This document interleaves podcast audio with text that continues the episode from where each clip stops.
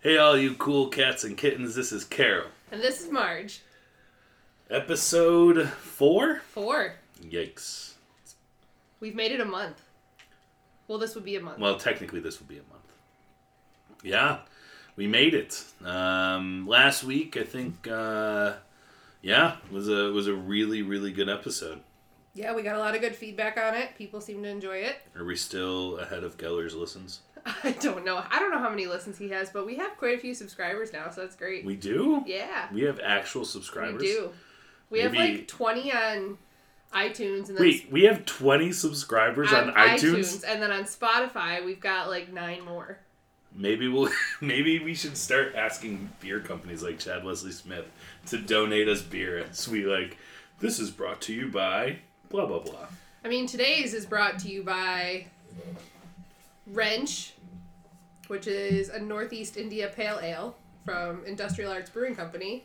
And then what's yours brought to you by? We'll have to work on your promo pieces. Shut up. uh, mine's brought to you by Minky Boodle from Resurgence. Brewing No, it's Thin Man, Carly. I don't know. It's brought to you by a different beer company. We gotta work on your promotions. You're right. Correction corner Karma. early. We're not good at promotions. No, no. Don't sponsor us yet. Don't sponsor us yet. We'll figure it out. We also have to thank uh, Brianna Brink for Yeah. sponsoring this video by icing us right before we started recording. Yeah, that was uh, terrible. I literally almost vomited. I think there's video fo- footage of how disgusting my face looks. And just a disclaimer, Carly only drank half of his and then Mm-mm. dumped the other half into my, my garden. I drank seven eighths, and then I dumped the eighth out. It was more than an eighth. No, it was not. I swear to God. it sounded wet because it's wet outside, so it sounded like a lot. Anyways, Yeah, no. Uh, last week, um, I think was a uh, little little um, precursor to what we're going to talk about today. Today, we're going to talk a lot about coaching. yes. Uh, I'm going to talk about what encompasses a good coach, what people should kind of look for um, in a coach, um, and we'll kind of discuss a little bit more about one-on-one coaching um, versus team sport coaching. Yes. We'll talk about different styles of coaching, um, Mm-hmm. different variations that we both have experience with. And, and quite honestly, I mean, we can talk a little bit about uh, what hasn't worked in the past for us. I mean, there are certain personalities that definitely, uh, or you know, uh, our own personal biases that we would have towards uh, towards someone uh, in a coach, and, and you know, pet peeves that could really um, not help us um, be um, helping them out to the fullest of our extent. So. Um, some things that we can definitely touch on. It's probably going to be a lengthier episode because there's a lot of topics that we want to talk about with this, and we want to get as much detail as we can Yes. uh, out there. So, So I guess we should start with what we coach personally, right? yeah, So, um, I coach not only strength training, but I also dabble in uh, intercollegiate athletics too. I've been a track and field coach now for um, over six years, and I coach specifically the throwing events at a Division two college in the area, um, Daemen College, and I coach the men and the women, and then obviously with my business. Um, I act as a strength conditioning coach for multiple athletes. I also have experience being a one on one coach. Um, and I guess this isn't necessarily coaching, but I was also a group exercise instructor. So, no, I mean that's still coaching. I mean it, Yeah. it's you can take a lot of your. I feel like um, any aerobic class, I guess, is a good way of saying it. Is um, uh, you can take a lot of the one-on-one strength coaching or one-on-one coaching uh, to an aerobic class and still be pretty successful. for sure. Um, I feel as though team sport coaching sometimes could not be uh, as beneficial just because I think there's a lot more. Um, I don't want to say a lot more at stake, uh, but I think like in, in a uh, team sport, you know, whether it's collegiate, high school, or just an Olympic ball sport uh, team setting, um, everyone I feel as though is on a different page than when you're talking about a group X Yeah, uh, for sure. type of type of mentality. So, um, and that's something we'll get into a little bit. But um, So what do you coach? I coach quite a bit, uh, but again, mine is very very just one to one. Um, we have a team because you know I, I own the gym, so uh, that is our team, and, and that gets um, dispersed, you know, with the remote guys too uh, and girls, uh, remote guys and girls across the country and world for that matter.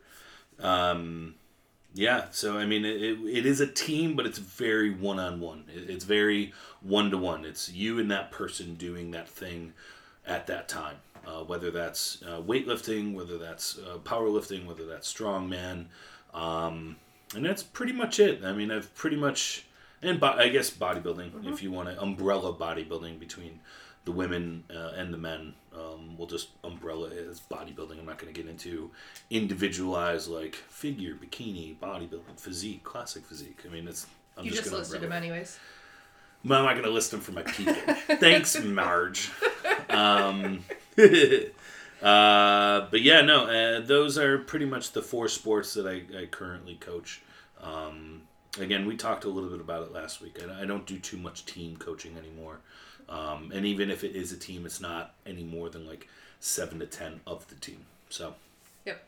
nothing too crazy. So we'll give a little bit different perspective. Maggie's still in the, the team realm um, a lot more than I, so she can kind of have a little bit more insight on that. Yeah, it's it's different kind of depending on which hat I'm wearing. So if I'm coaching over at Daemen, it's obviously I'm coaching a team. You know, I have a group of throwers that I coach the men and the women. Um, and they each are going to specialize in their own respective events and you know we handle practice as a group. So you know our conditioning will probably likely be all the same. Um, whatever event we're training for that day whether it be so indoor track we've got the shot put and the weight throw. Um, we'll usually separate those and train one per day. I'm a big proponent of drilling um, when it comes to throwing. I don't just let them take rep after rep after rep of full throws i think that's silly um, so if we're gonna dedicate a day to the weight throw, we're gonna fully drill the weight throw, and there's some modification in drill selection depending on the athlete. Like, you know, I have, and if they're listening to this, they'll know exactly who they are. But I have some athletes who don't know how to sit when they're doing the weight throw. It's most of my athletes, but um, a lot of them don't know how to sit. I have some that can't counteract the weight, which is a totally different part of the skill. So I might have some of them doing like a barbell turn while someone else is doing like a plate turn. So it can vary. Um, but the overall goal is the same for that day and that we're trying to improve on a specific event. Now for outdoor, it's a little bit different. Um, I add some more athletes because a lot of the runners and jumpers will start to come in to throw the javelin. Plus, we add a couple more events. So we've got the shot put, the discus, the hammer throw, and then the javelin. So during a practice, I might be coaching three people in the jav, two people in the disc, and two people in the shot all on the same day. So I kind of have to bounce from one to the other to the other. And within that, they might be doing a specific drill that's set for them uh, in that regard. So with my team coaching for collegiate athletics, it's still pretty individualized. Um, and then for work, um, we, I mean, I guess they're both jobs, but for, for IFS, which I just call work, um, everyone who comes to us has their own specific program, but everyone's coming in kind of at the same time. So we might have, you know, 15 athletes in at once, and you have to still be able to coach, like, one person might have a max effort squat, one person will probably have a volume bench, one person has a dynamic push press, and you have to kind of bounce from person to person. Um, so it's still a group, but it's an individualized group. So let's go back to something you said when you first spoke about coaching at Daemen.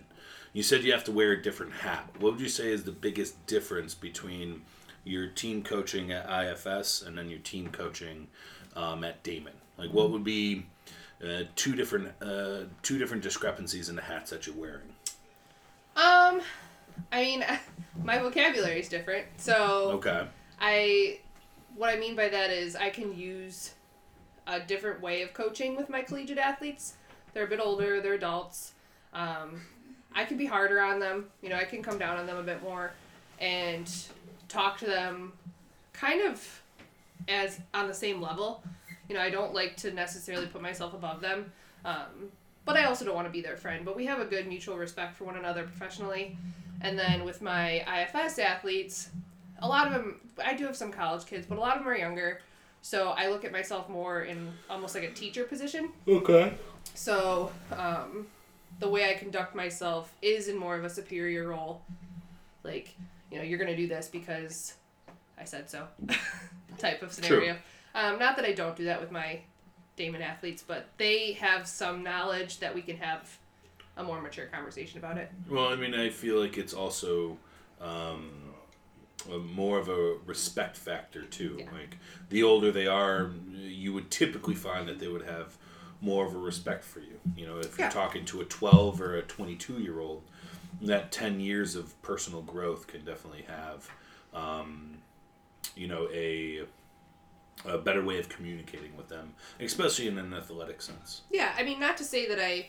There's some 12 year olds that I could have a pretty legit conversation with, and I have had a couple athletes, one in particular, um, that I could not have a normal conversation with.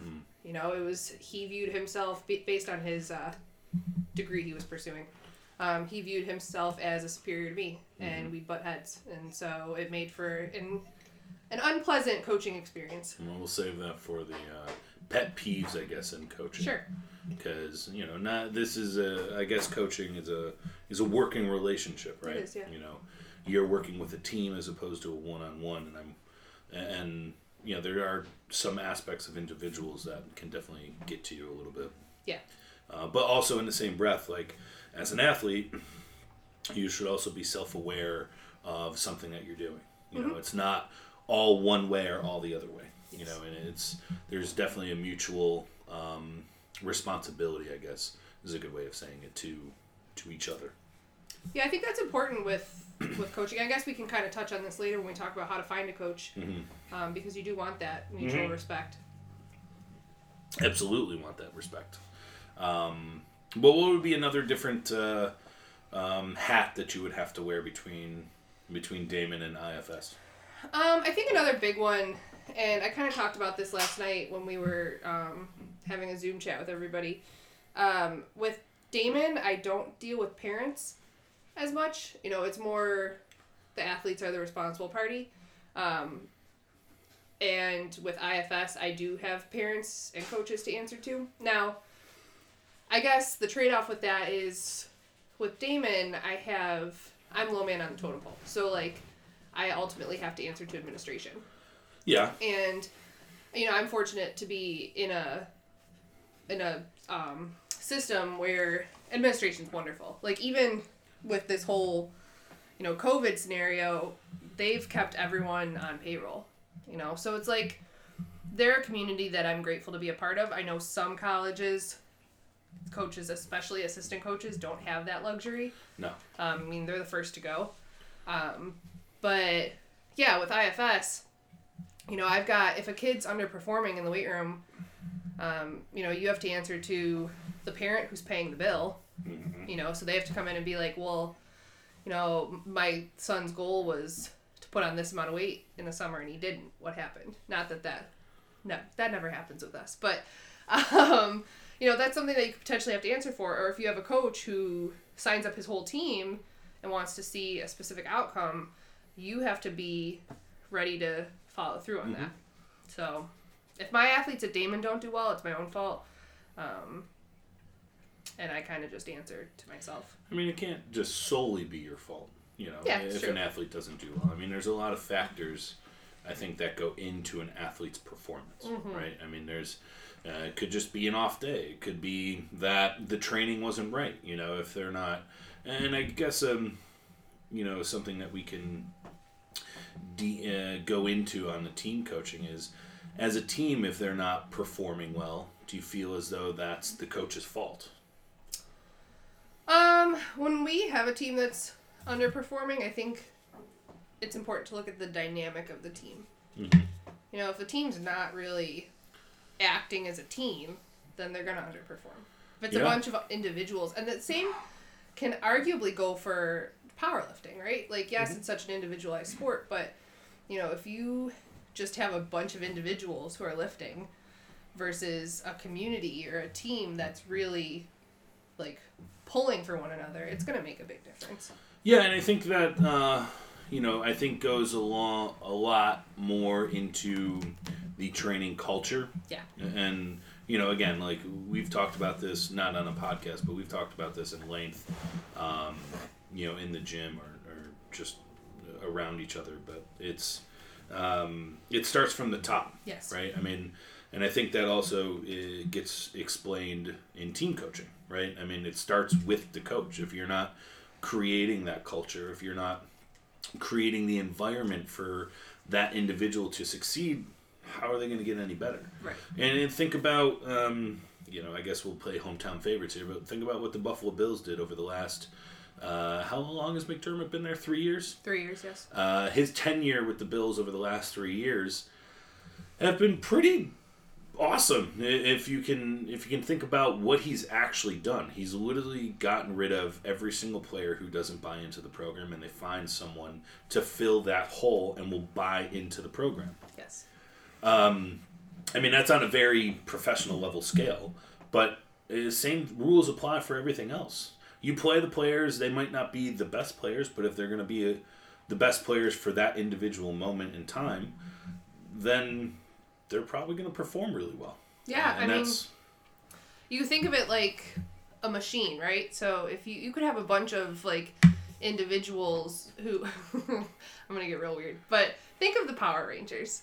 okay. Okay, so each of the Power Rangers are pretty good on their own, but then what do they do? They come together and make a giant machine, right? Yeah, Um, that's how a team dynamic works. yeah.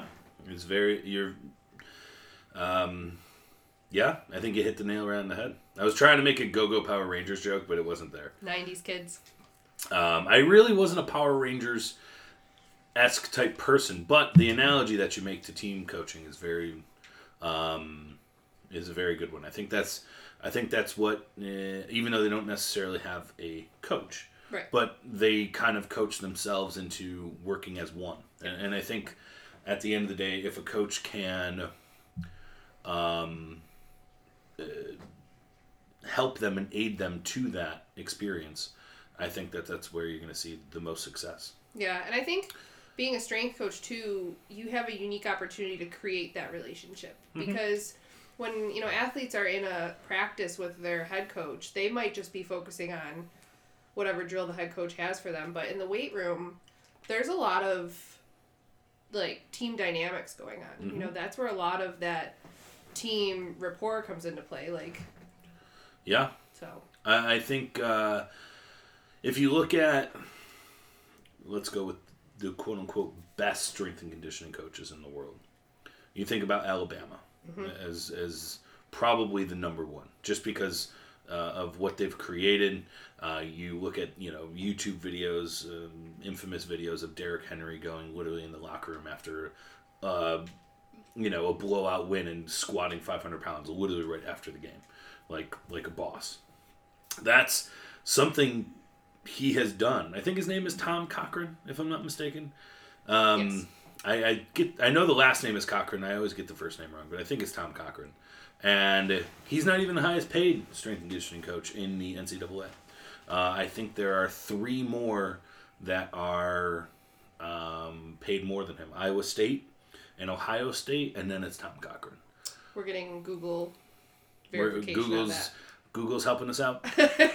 um, but I mean, he he's been there for years, literally years, and he's created such a big culture in the strength conditioning realm that he can pretty much do no wrong. And say what you want about his programming, it's very very much a rah rah rah.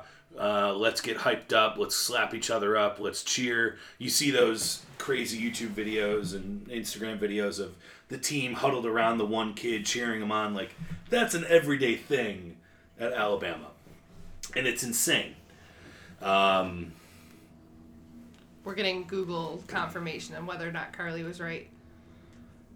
oh, this just happened. Scott Cochran, not Tom Cochran. Correction corner, Scott Cochran. And he, Scott Cochran, is no longer the head coach in Alabama. Well, Interesting. please Um, disregard everything Carly just said. I do that. However, daily. that just happened this year, like literally as of March 1st. So either he's retiring or something else. you never know. Hmm. Interesting.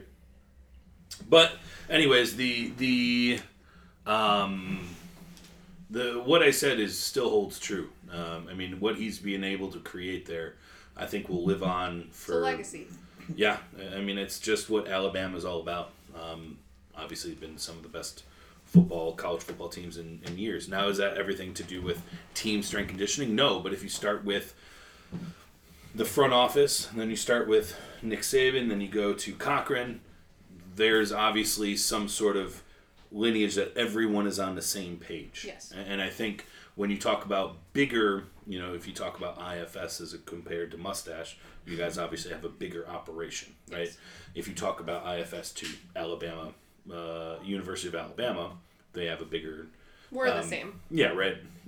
They have a bigger program, but everyone is still bought in on the same level and on the same page. And I think that that's, I think the biggest, when you're trying to create an environment, that's the biggest key that you need. Yeah, I think that's something that, um, you know, managing so much staff and so many different coaches. I mean, we've got not only strength coaches, but now we've added skill coaches in the sports of softball and basketball. So, um, obviously, I'm not gonna tell Alexis what to tell her girls to coach, No. right? Like Alexis is a guru at softball for a reason. Kyle's the guru at basketball for a reason. But we can teach them our, you know, methodology in a sense of how how we cue people. Like we have a Sure. touchstone that we hang um, in the facility, so that our coaches are constantly reminded of, you know, why we're there and what our our goal is. So, you know, a coach coaching hitting versus a coach coaching a bench press is going to know that attention to detail, you know, service, form, all of that is going to be, Yeah. You know, the base of our philosophy. I mean, think about what uh, Notre Dame has on uh, at their tunnel for the players when they go out, play like a champion, right? Yeah. And that's been there for how long? yeah, long, long time. Long time. Um, I guess one thing I want to touch on before we, we move on from team coaching, uh, you also technically have a third team that you coach, which are your um, employees Yeah. that you have, as well as kind of your other um, business partners in this. You Yeah, know, you guys point. work as a team. So, what would you say if you talk about um, the team dynamic? You know, you say you wear different hats for different occasions you know what kind of hat would you say is the most prevalent hat when you're talking to your ifs team I mean, it's it's a unique scenario that I'm in with the IFS team because everyone brings something different to the table, and everyone's kind of got their own unique personality for why we're successful, right? Like Tom's the analytical one. Like he's gonna really break down our methodologies and our our why. Um, you know, then we have Kyle and Alexis who are so good at connecting. You know, they have this presence about them that you know, whoever they work with immediately loves whatever they are telling them to do. Um, you know, then that level of connection falls all the way down to the rest of our staff. Like the kids love Jeff, the kids love Dom, um, Will, Justin, Amanda, Helen. Like everyone who they're working with, um, they're able to connect. So I think the big thing that I'm always trying to maintain, no matter how much staff we add, is that community. You know, um, Alexis and I just had a meeting about this today. Like, even though we're virtual, we're still trying to maintain our com- community. Yeah. You know, we want our softball parents to be connecting with us and texting us. I just had a FaceTime call with a client yesterday, and um, I want our staff to feel okay with that. Like, we're creating these relationships that we're truly passionate about. We're truly looking to make a difference in someone's life. Um, and every single staff member that I have, I'm fully confident that they can do that.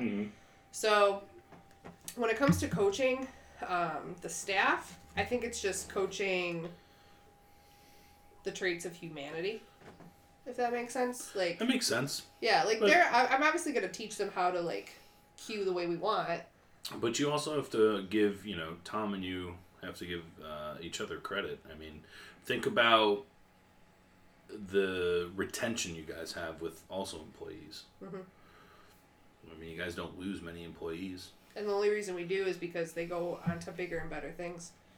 You know, we've had people go off to be PTs and You you have you guys have created that environment that attracts a good team. Yeah.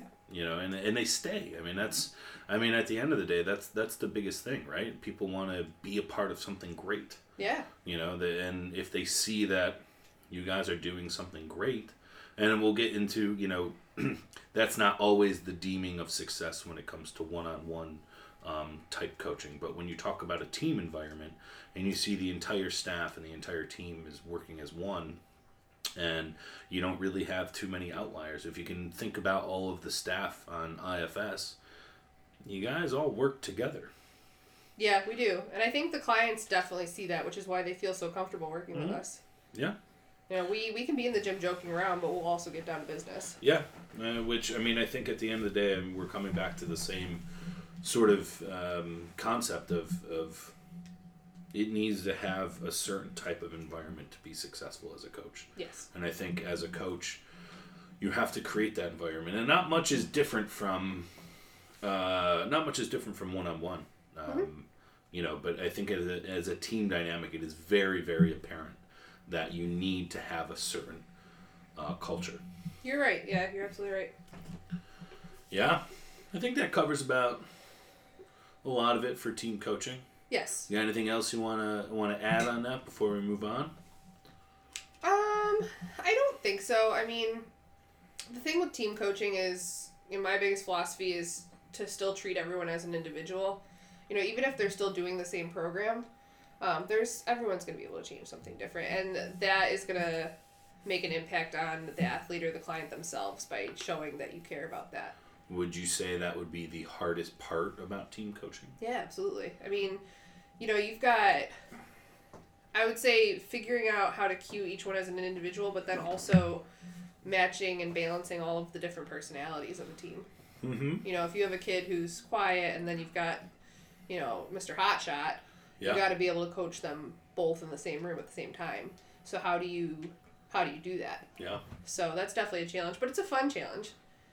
Yeah. So I, I, I enjoy it. It keeps things exciting. Yeah. It really does. Yeah. Yeah. So one on one, I guess we'll go with just strength coaching. I mean, one on one coaching, I guess, is a good way of going about it because I mean, if you're personal training, if there's any personal trainers listening, um, it's kind of the same concept. Of Yeah. One on one strength coaching. At the end of the day, you're training a person For a goal. for a goal. Yeah, Uh, and it's the the the the name might change, but the the the values and the concepts and the philosophy doesn't. Um, I you know I put out today, and I had a lot of people be very receptive uh, in forthcoming. I mean, a lot of them were my own clients, so I'm not going to use too much of that information because it's a biased opinion. Um, you know, I, I'm I'm, very- your client. I could be uh, honest. You're right. You can be very honest. Uh, you can also be too honest, which I'm not really.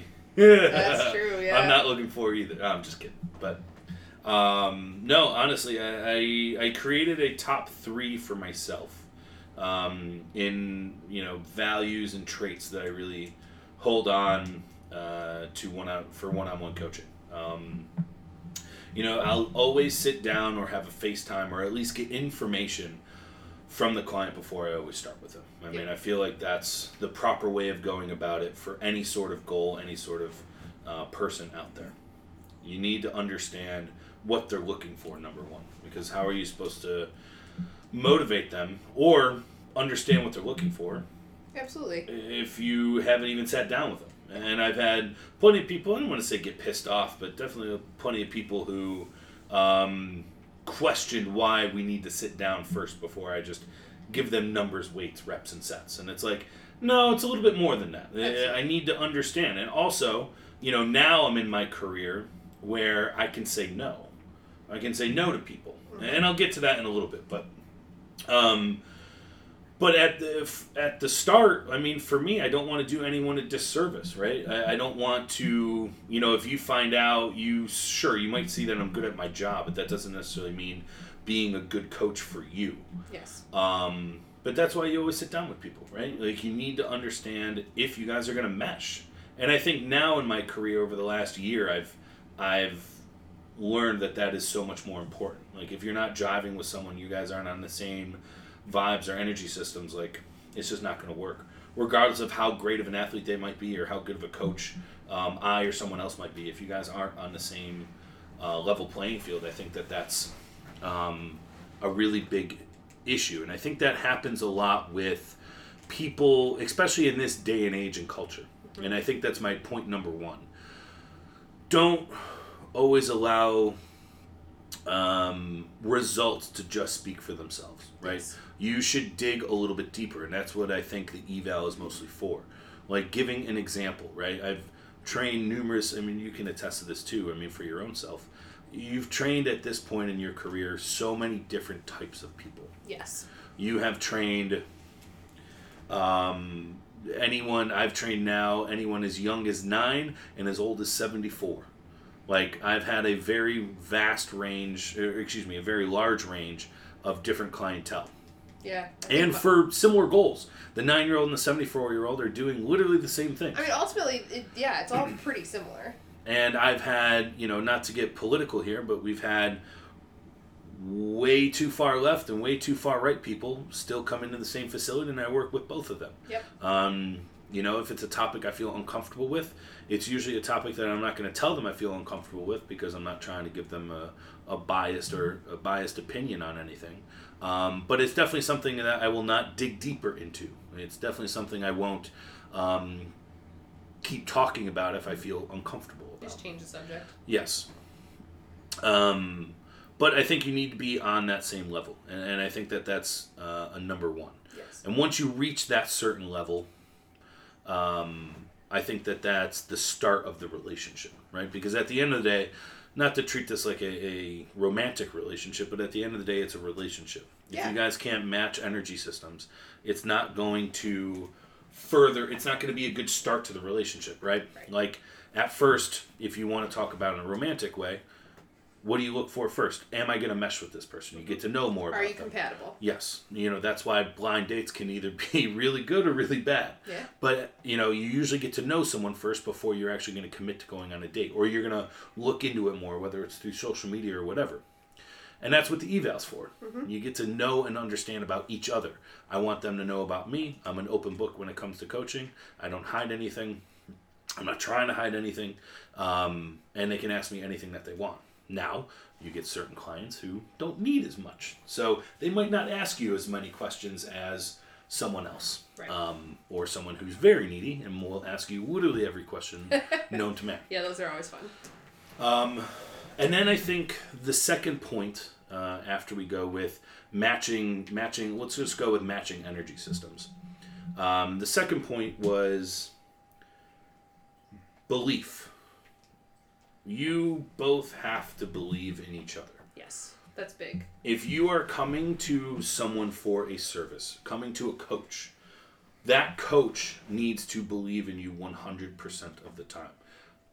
Asterisk next to that, when you have goal settings, let's just say it's a new person, never squatted a day in their life, and they said, I want to squat 500 uh, pounds by the summer. And if that coach says, Yeah. that's going to happen. You should probably step right out of that eval right then and there. Yeah. Because they are just blowing smoke up your ass. They're bullshitting you. there is, you should have realistic conversations with someone, uh, with that prospective coach. But also, that coach should also be realistic with you. Don't set unrealistic expectations. If you say, I want to be the best in, in the country, I want to be the best in my state, okay, that's a goal to have, but don't put a timeline on it because then you're restricting yourself to not see progress. Yes. You have to be okay with the steps to getting there. Absolutely.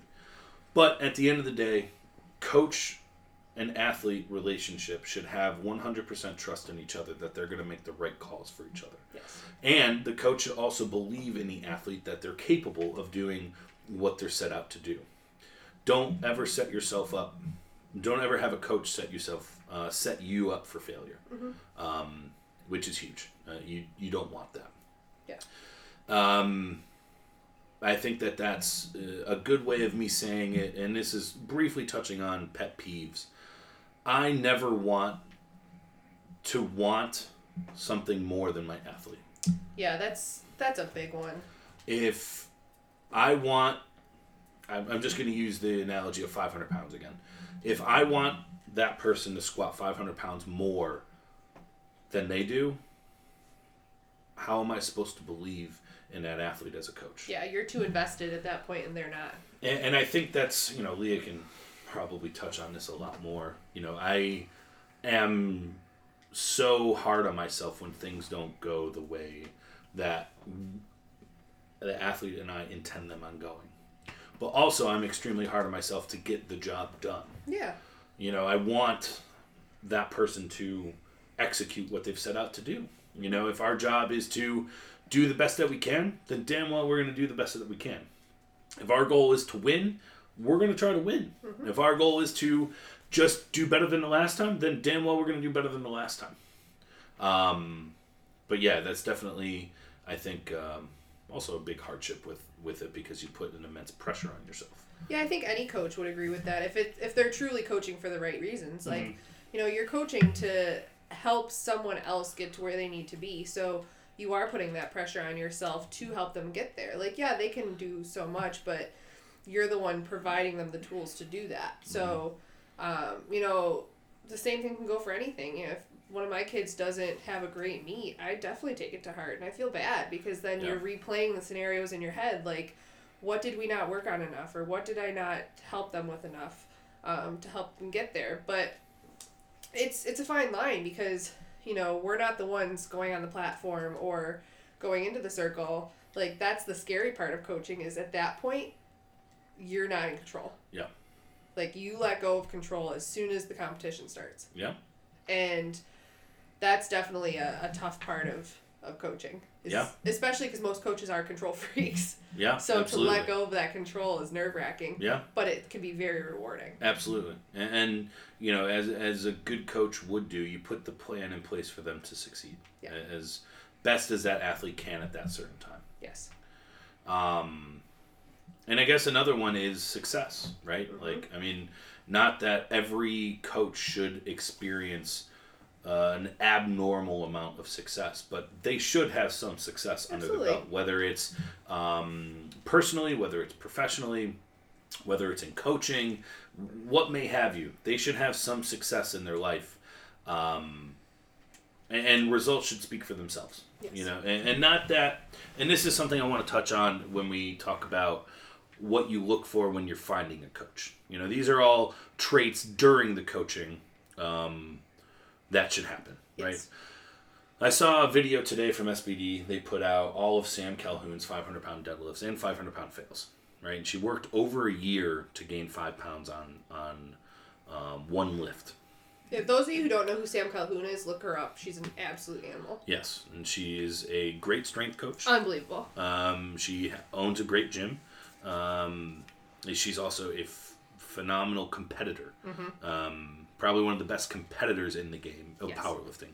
Um, very good composure, um, as well as she's just a badass. Yeah. Um, but anyways, Sam Calhoun is probably one of the most prevalent faces in USA powerlifting, and they put out a video today of all of her deadlift attempts, and I think there was about sixty percent of the lifts were made. Um, uh, you know, it was probably three out of five. I think that equals sixty percent, or something close to that. Um, and I think what people have a misconception of, sure, she made five pound progress in a year. She's also the top of the top of the top. So five pounds is a big deal for her. Right? yeah five pounds is like milestone ish, like world record, drug tested world record setting stuff. yes If you're only make, if you just started off and you only make five pound progress in a year in a lift, chances are that we should relook something over time. Not saying that that's a um, not a good accomplishment, but there could be other things that are looked at, um, you know, during that time. And you, also, you can't. The coach should not allow you to compare yourself to other people, right? Like, if person X is seeing an uns unbelievable amount of progress and person Y is not, there might be a reason. You have no idea, but don't go and start comparing yourself to other people and their progress, but you should definitely see some sort of results, and they should have some sort of results to speak for themselves when you're going through that first initial eval. You know, these three traits are something you should be looking at um, in that coach. Can you see yourself long term with this coach? And that's something that we'll touch on um, when we talk about when you're looking for a coach. But results are definitely a big one. You know, I think you hit on a good point too, talking about comparing, because I think a lot of times a challenge for a coach is to prevent your athlete from comparing, especially with social media and access to Instagram and the internet and like, you know, yeah, we just had this with conference, you know, our conference championships. My athletes are going online and looking at the performance sheet and like so and so is throwing this far and like I'm only throwing this far. It's like it only matters the day of. yeah, So it's hard to. I get it because I do the same thing every time I'm going into a meet. I look at who's entered. yeah.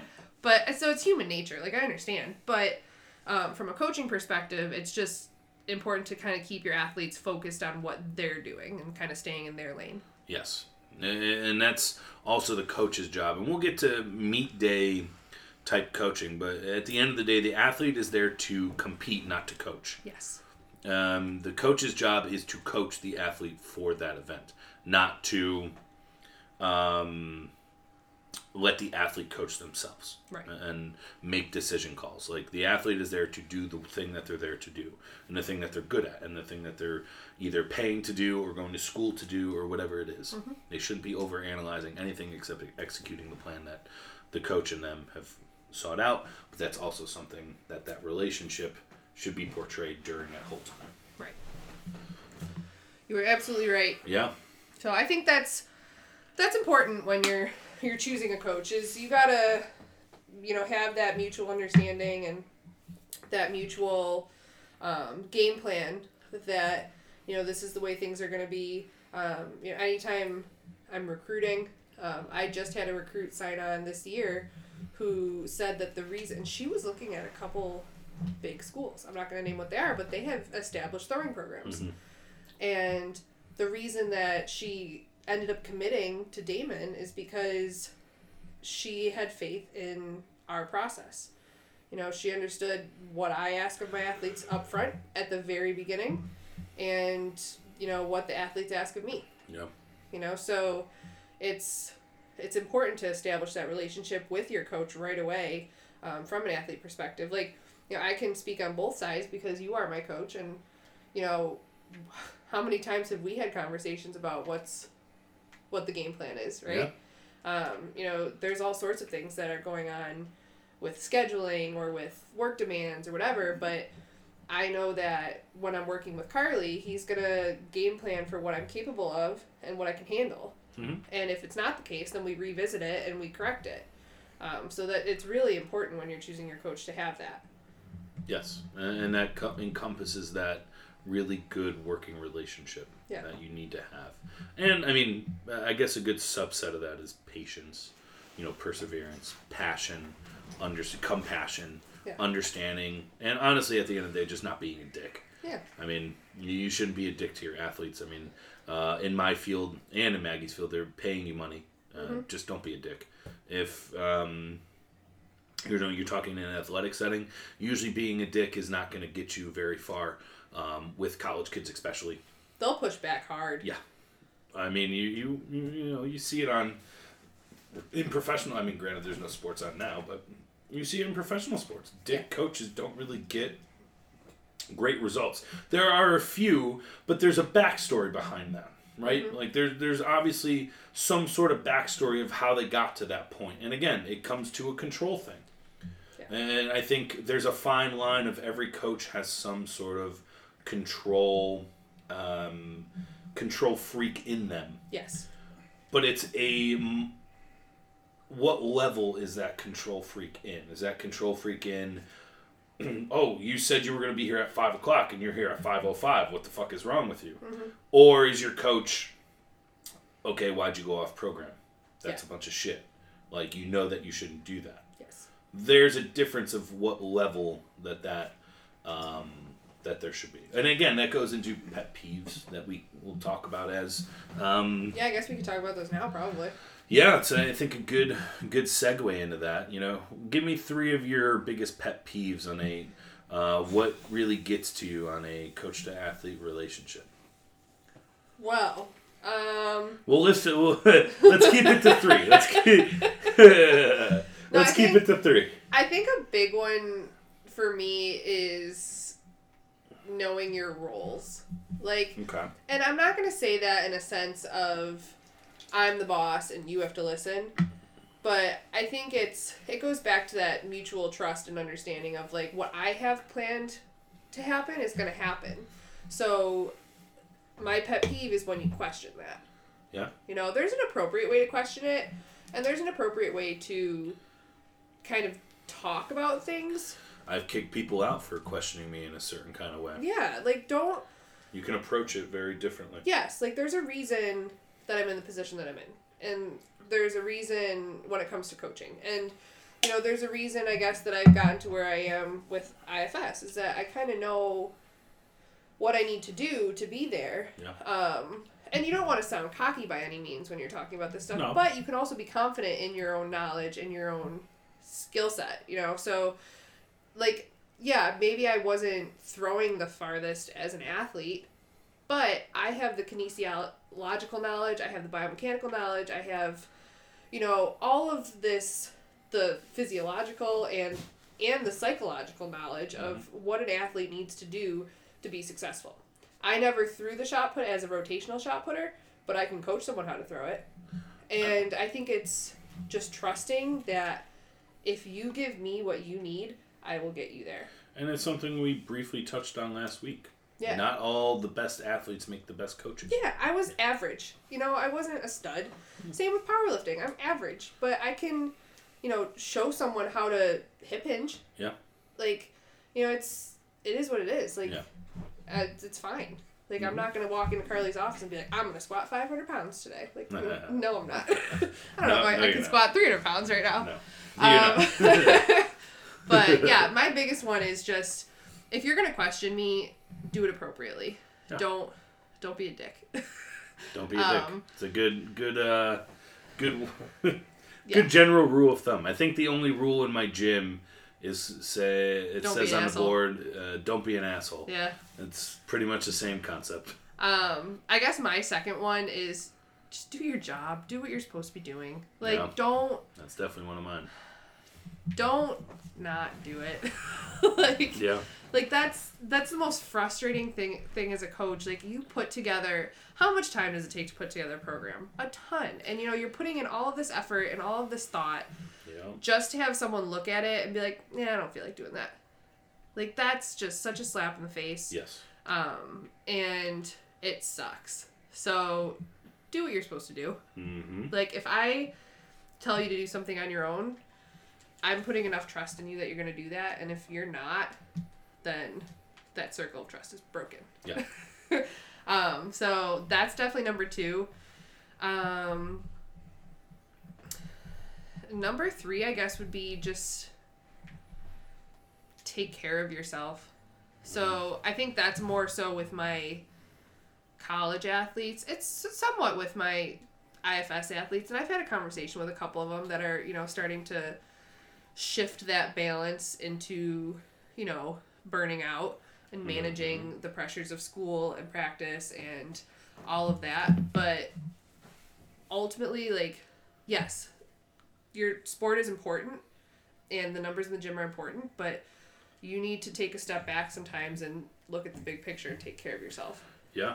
like don't make it the be all end all like if you have a crappy day of practice okay it happens. Like Yeah. we'll reevaluate it but don't turn it into this end of the world Yeah. scenario you know Yeah. Not everything's the end of the world at the end No. of the day.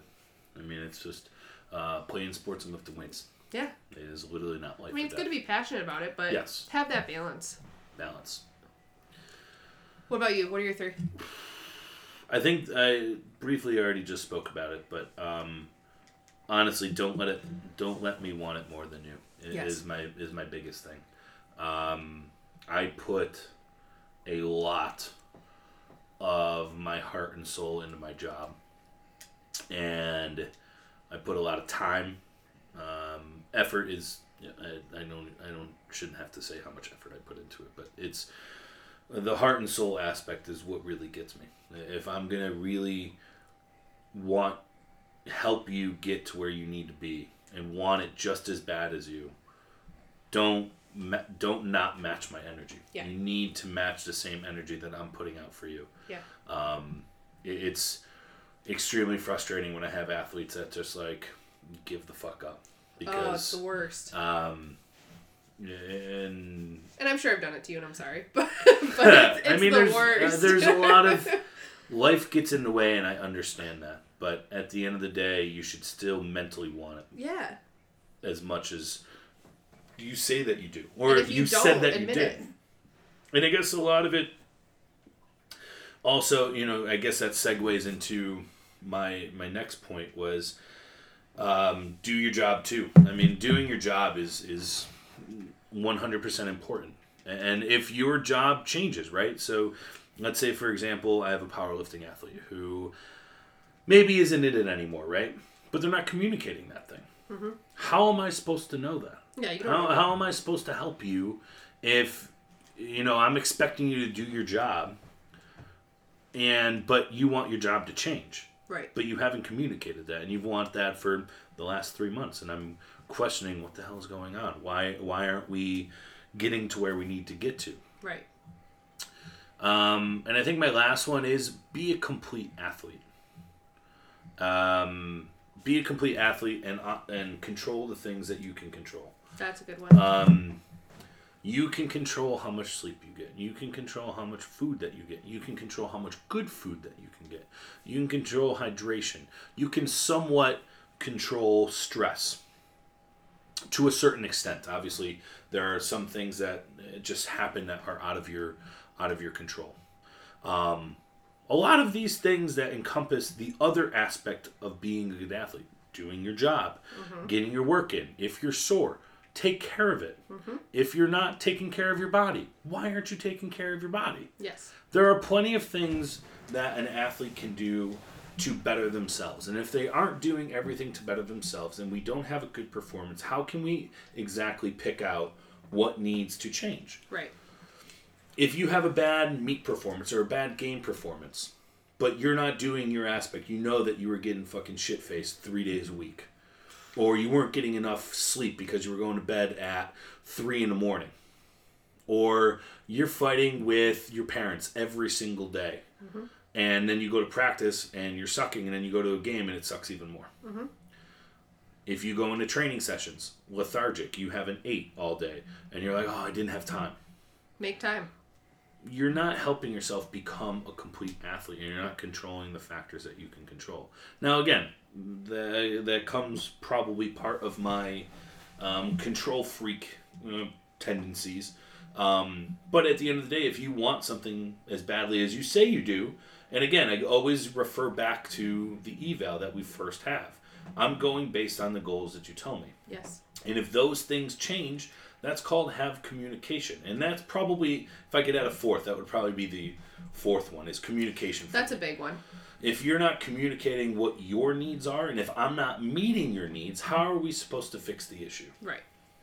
And again, you you touched on it when you were going through your pet peeves of of communication. Uh, when you were saying, um, I forgot what you were touching on, but it was something on along the lines of um, not expressing something. Yeah. And if you're not expressing how you're feeling or what's hurting or if anything, right? How are we supposed to help you? We're not empaths. We don't know what's going on. We are not. And we've got everything that you're dealing with individually that you expect us to just know. If you're on a team, amplify that by the number of your teammates, and they're all expecting the same thing. And if you're an athlete listening to this, one of whether it's uh, one of Maggie's athletes or one of my athletes, this isn't. If you're feeling guilty or if Yeah, you're right. feeling some sort like, of "Oh." like subconscious, like oh, he's definitely talking about me right now. this is a general statement. This is not a cop out uh, for us to be like a um, what's a good way of saying it? Like uh, this isn't a fallback plan for if the job doesn't get done. No, this is like something we go through almost every single day Yes. of people not doing their part or what hurts us helping you guys. Because My at the end of the day, that. I keep my athletes. I'm honest with them right away. yeah.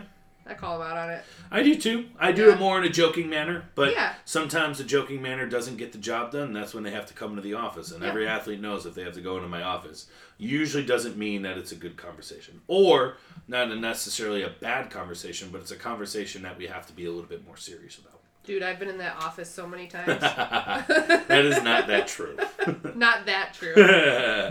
Uh, we have to define what so many means, but yes. I mean, I think we can both attest to the fact that we've been fortunate enough to have a majority of our athletes be phenomenal Mhm. and meet or exceed our expectations. Um, which is why we still both coach, Mhm. right? You know, there's always going to be, and it's with anything. There's always going to be a couple that you know you look back on and you're like, eh. But Yeah. you know, we obviously are still doing this because we've had success with it and we enjoy who we've worked with and you know, that's what keeps us going. Yeah. I mean, obviously, you always think about the couple of shitheads that you've had. Yeah. um, and you're just like, why are you being a shithead? Um, but I mean, it those shitheads don't always ruin it for everyone. And there's something to be taken from working with them too. You Yeah. know, it gives you a chance to you look back and be like, why did that happen? And you kind of reassess, you know, what could have been done to maybe prevent that. Well, I think the, that's a good point that you bring up because it's something for me that I've been, as I said in the last year, I've been at the point where I can say no. Mm-hmm. Um, I don't want to work with a shithead. Yeah. I, I'm at the liberty now where I can say that I don't want to work with this person. Uh, I can tell that we don't match. I've had these conversations with other people before, uh, where I've either politely removed them from the from the gym or our team or our culture, um, or uh, like we talked about last week, those those people find themselves out. Yes. They weed themselves out. Yes.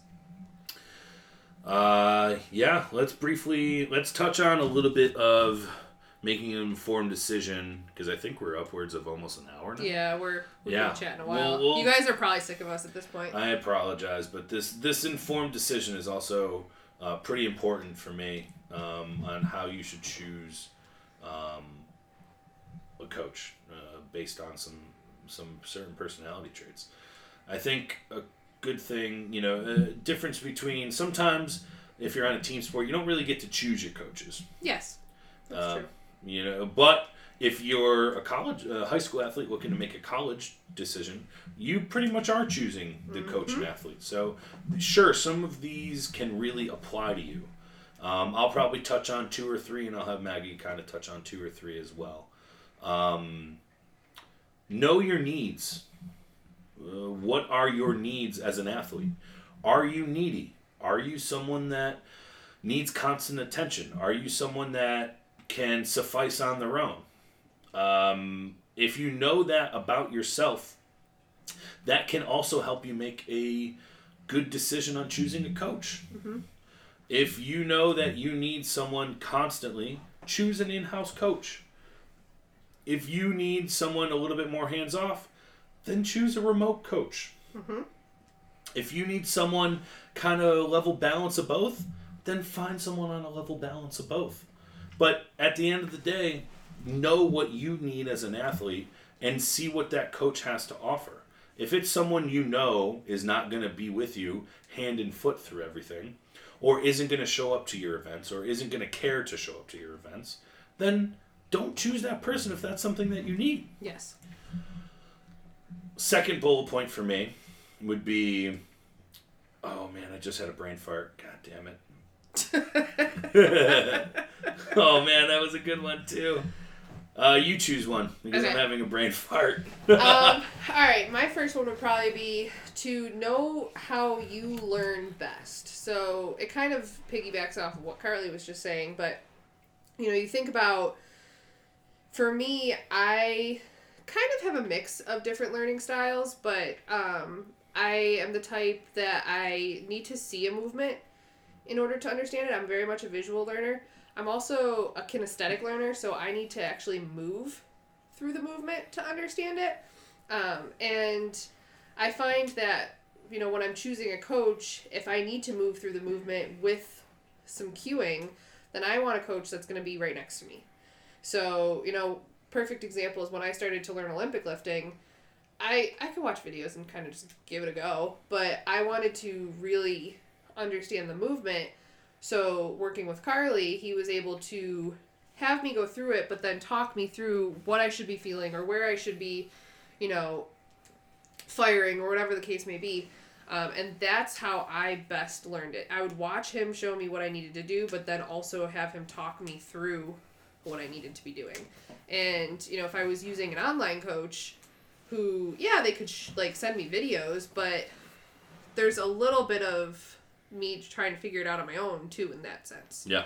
So um, I would say, you know, know how you learn best. You know, if you're someone who someone's coaching you and you have to look at them to understand what they're telling you, you're a visual learner. So kind Absolutely. of take a step back and think about that. Do you think of your second one? Yes. Results don't always tell the whole story. That's such a good one. Um. Yeah. See, I was telling Dude, you, it was that's a good such one. a good one. Um. Okay. This is going. I'm only gonna say two because we've touched on a lot of things today, and and I don't want to bore you any longer than we already have. Um. But results don't always tell the whole story about everything.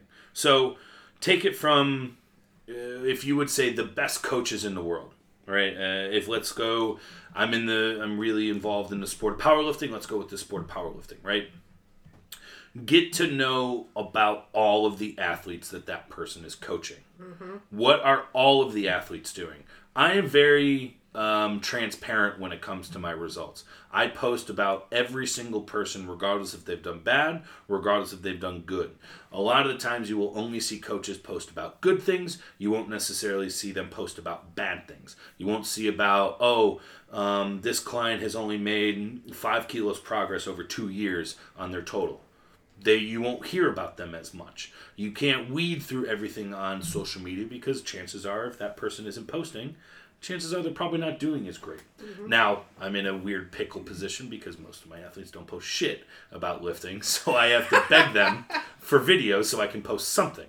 But I think one time I did a uh, um, just a little thing for myself. I posted 50 different people in a row over the summer this year and of people making progress. 50 different people in a row, different posts to see what kind of progress that they're making. And they're all hitting PRs. And out of the 115 that I coach, I would say chances are 85 to 90% of them are making progress on a routinely basis. There are obviously some, if they have injuries, that falls out of that 85%.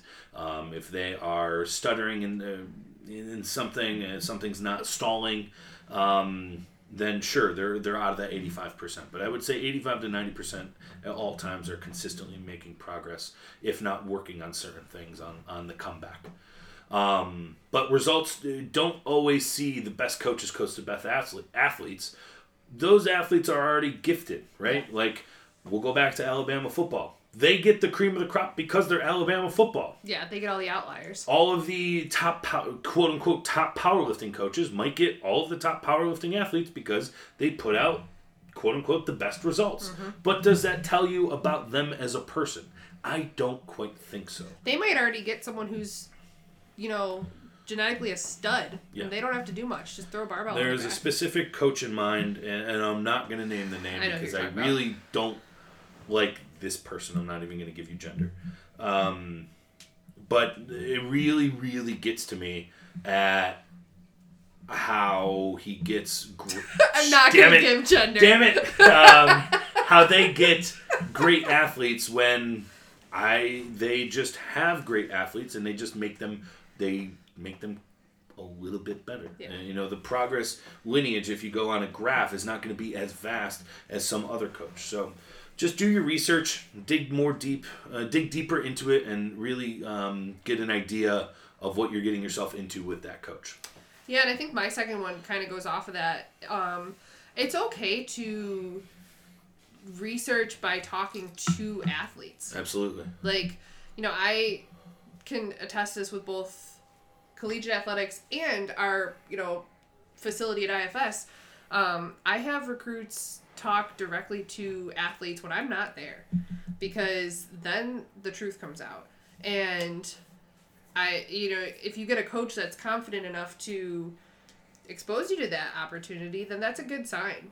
You know, if you have a coach who's like, yeah, yeah, like we've got it covered, don't worry, like kind of like used car salesman, like pushing Yeah. you out of that, um, that's not a great sign. But, you know, I'll have, you know, recruits stay overnight with athletes and um, really get the full experience, and they'll talk to them about, you know, what it's like managing schedules and, you know, how I handle, you know, practices or punishment. You know, they talk about punishment practice all the time. Yeah. Like, you know, what happens if I get mad? Um, same thing for IFS. We have, that's how we make our business is parents and athletes talking to their teammates and their other athletes. And, you know, if you're going to be a successful coach in private strength and conditioning, we talked about this, you know, last time. You know, you're you're the face of your product. So, um, you know, when an athlete is choosing a coach, they're gonna find out from current Yeah. athletes, you know, what their experience has been like. and all of them will share the same experiences too. Yeah. I, I love taking on new athletes, and they're like, "Man, is peaking supposed to feel like this?" And then every every other vet who's been with me for like, a "Yep." while is like, "Yeah, Why you feel like you're gonna die? Yeah, you're doing it right. You're, you're about where you need to be." but you're right. I mean, everyone shares that central um, uh, camaraderie. Uh, also, once they build that relationship. And then again, it circles right back to if you're building a team dynamic, you're starting to establish that circle of camaraderie. Absolutely. So, full circle. Full circle. Environment, culture, uh, relationship building. Yes. Don't be a dick. Don't be a dick. Good. Yeah, Yeah. but That was a long one. I apologize. I applaud to all the troopers uh, that stayed with us throughout this uh, 60 to uh, 70, 80 minute podcast today. Um, but I also am questioning why you wanted to listen to us for that long willingly. So, no, we we appreciate you guys sticking around and listening, and yes. um, we've got a couple exciting ones planned out for the next Yeah. few weeks that are gonna be a little more lighthearted, kind of stray away from this coaching series that we've done. Um, so we look forward to recording that. Yeah. Um, again, please subscribe uh, to both on iTunes and Spotify. Please uh, give us some ratings, which also helps. Yes. Uh, as well as, uh, yeah, if you have any questions, reach out to us on social media avenues. And Yeah, I'll link our social media down below um, in the description, and we look forward to hearing from you. yeah, stay safe uh, throughout this whole quarantine thing, because I know at least in New York it's uh, for another month. So Another month, man. So you guys get us another month. at least, yeah. But thank you. We appreciate it. See ya.